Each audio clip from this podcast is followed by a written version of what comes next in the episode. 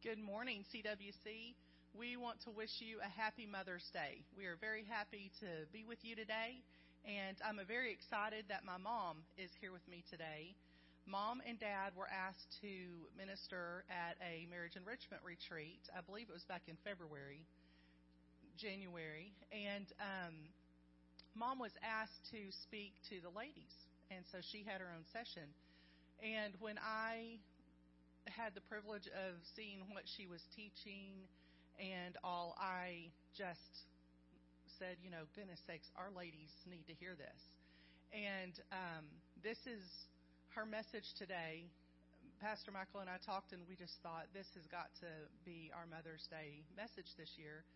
And her message today is just one of wisdom and um, this lady, if there's ever anyone who knew how to be a wife and a mom, it's this lady right here. And so she has um, amazing accolades for me, and I'm going to tear up, so I'm, i better stop. um, she has so much wisdom, and uh, we want to share this with you this morning. So um, be blessed by what you hear from her. And before I step down, I wanted to also remind everyone that next Sunday, we will begin our in person worship services here at CWC. So we will have the 9 a.m. service. That is going to be for the at risk population, anyone who is 65 or older, as well as anyone who has health um, conditions that could put them at higher risk. We also have an 11 a.m. service for people who are not at risk. So choose which one will work best for your family. We will have the auditorium ready for social distancing, and um, we'll have everything ready to go for you. And we're looking forward to seeing you. We love you all, and we bless you today. Happy Mother's Day to all you moms out there.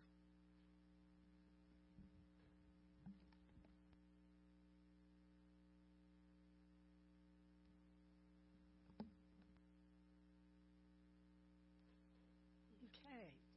I love you too, babe we're going to uh, get into this study. But first, I want to say Happy Mother's Day to you also. So this is our special day, and I hope you have an awesome and wonderful day in spite of the distancing. When Gary was a national youth president for our organization, Pentecostal Church of God, we lived in Missouri, and he conducted two national board meetings a year. There was representatives from each of the districts throughout the United States. And back then, the wives would come with their husbands, or many of them would as they could, and we would have our time while they were in meetings. And as young mothers, one of our favorite scriptures, which we lightly used in dealing with ministry issues, raising kids, being wives was, and this too shall pass. We only had one problem, a major problem. We couldn't find it in the Bible anywhere. The closest we could find was 2 Corinthians 4 17 and 18, New King James Version. And it read, For our light affliction, which is but for a moment, is working for us a far more exceeding and eternal weight of glory while we do not look at the things which are seen, but at the things which are not seen. For the things which are seen are temporary, but things which are not seen are eternal. You know, Mom, sometimes in our busyness, being Martha's, we have the bustle and caring and raising children, being a wife. Many times the you gets lost in the shuffle. And that's when self pity and martyrdom complexes slowly creep into our personalities. Please remember, it's not your husband's responsibility to make you happy. God never intended him to be responsible for that. Happiness is a choice, and that choice is yours. Our frustrations and fears, feelings are not unique. We're not the only ones who ever felt that way, and we're not going to be the last ones. But we're normal. Isn't that neat to know? we're normal. I just want you to know that this really does pass and all too soon. Our children, Jamil and Melissa, in 1995 got married within four months of each other. Jamil got married in March, Melissa got married in July. And I don't know how this came about, but somehow it was always understood that when each of them left home, they were going to take their own bedroom suit with them. Okay. Months before Jamil announced his engagement, he seemingly innocently asked if he got his own apartment, could he have our bedroom suit, which was a queen size bed. And bless his heart, he was six foot four. His feet and legs hung off the bed. So, of course, we said yes. Besides that, I was wanting a new one. Melissa, 23 years old, threw out the idea that she wanted one of our living room suits. I was willing to let her have the burnt orange one with the big white magnolias on it. So, March came. Jamil got married. There went his bedroom suit and ours. July came there went Melissa's bedroom suit and our living room suit, not the burnt orange one. Then we went shopping for furniture and we found out why they wanted ours. Thus, we had not only an empty nest, but an empty house. I would come home, turn the corner, look for the pickup in the car of the kids, and they weren't there. I would remember they're not going to be there. So I went into not only an empty house, but feeling just as empty. And this too shall pass. There came the day, it was Friday. Gary and I were excitedly planning a special date for that Friday evening. We had the night off, no one was coming, no plans. Gary had two ribeyes on the grill. I had the salad ready. I was baking two potatoes. Gary yelled in the back door, Barbara, the kids are coming. They're driving up. And I went, No! We each enjoyed a half of a steak and a half of a baked potato. Now, wife or mother, I'm glad you can't throw anything at me. And please don't hate me.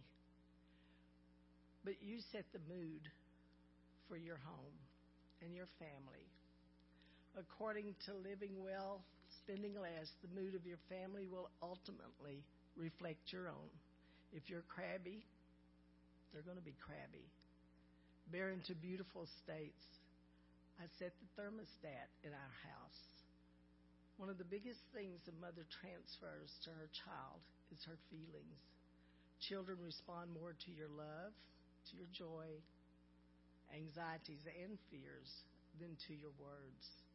When Melissa was uh, two or three weeks old, Gary, as the East Texas District Youth President, had to take a group of teens to the National Expo. It was in Ohio. I wanted to go. I'd worked with him toward that. So I was not a happy mom as I waved goodbye to the caravan. I was moody, moped big time as I alone cared for that little bundle of joy. Melissa was fussy. She was fretful. Gary's Aunt Bitsy came by one afternoon to see us. And I was explaining Miss Melissa's being fussy and crying. I guess it was the colic. Aunt Bitsy's sympathetic reply, Well, if you would straighten up, she would too. I didn't need to straighten up, but you know what? It worked. So, according to Young Wife's Guide, the tone God wants us to set is one of joy and optimism and delight. But that's not fair. We're the ones who multitask every day. More than we can handle is just not fair. But Proverbs 14 and 1 says, The woman builds her, the wise woman builds her house but with her own hands, the foolish one tears it down. We need something, someone more powerful to change the thermostat in our hearts. Romans 8 and 6 For the mind set on the flesh is death, But the mind set on the Spirit is life and peace. We need His Spirit in our heart. I love the way this was explained when I read it, and I want to share it with you. As parents, we're handed a blob of clay life. This is placed into our hands. God says, in essence, they are your responsibility. I have given you authority. God has given us the greatest responsibility in the universe another life. Authority means responsibility. It's an awesome responsibility. So, as, as Christian parents, we dedicate our children to the Lord. We're asking God to give us guidance and strength to direct them toward Him. He is so faithful. If we as parents will seek Him, he will take up where we falter.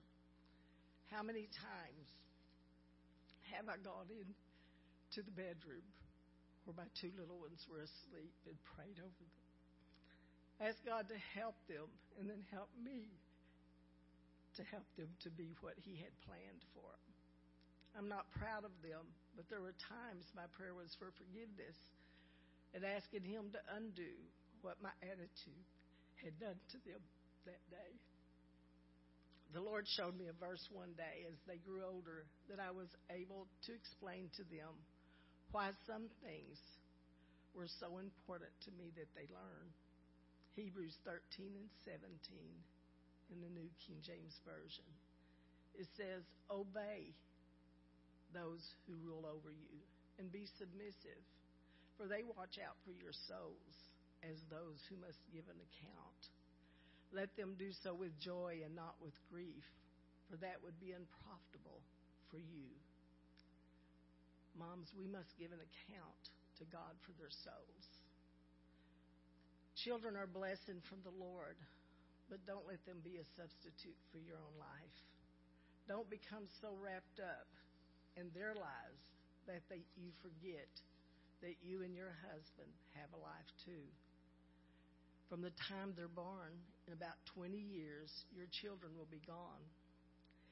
You will have 20, maybe 30 years to live without them with your husband. It will help if y'all still like each other.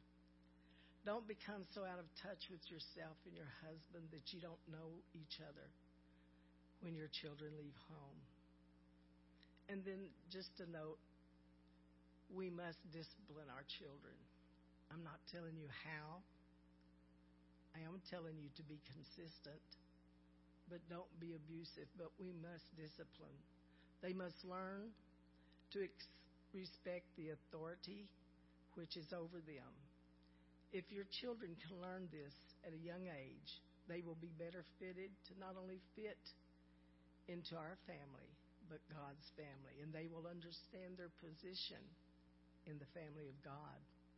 Proverbs 16 and 32 says, He that ruleth his spirit is better than he that taketh a city. They need to control their spirits. We want our children to be liked and accepted by others. We can see some of their faults and shortcomings, but we love them.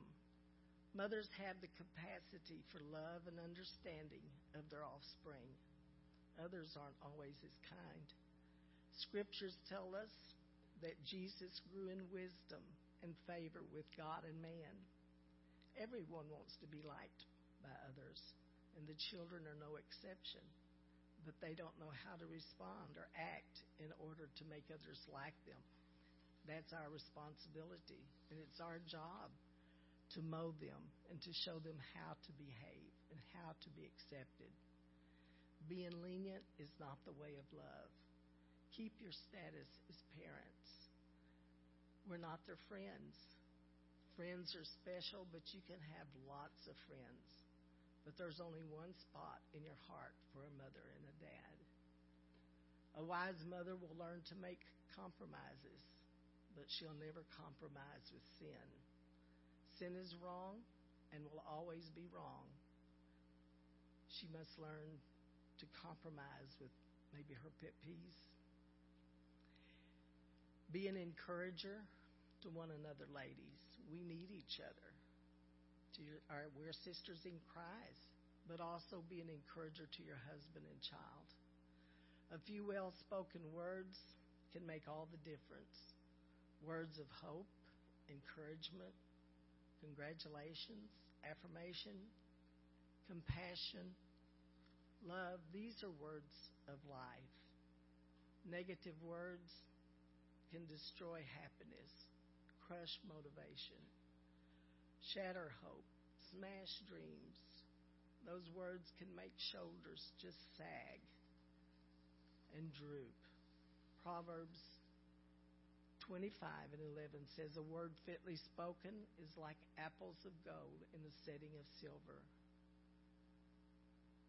And in closing, ladies, aren't we thankful that we can rely on God to help us with all the demands on us? We have housekeeping, finances, schedules, maybe your own job, church duties, and especially right now, helping the children with homework. We don't need to pretend to have it all together or to have all the answers. We just need to depend on Him.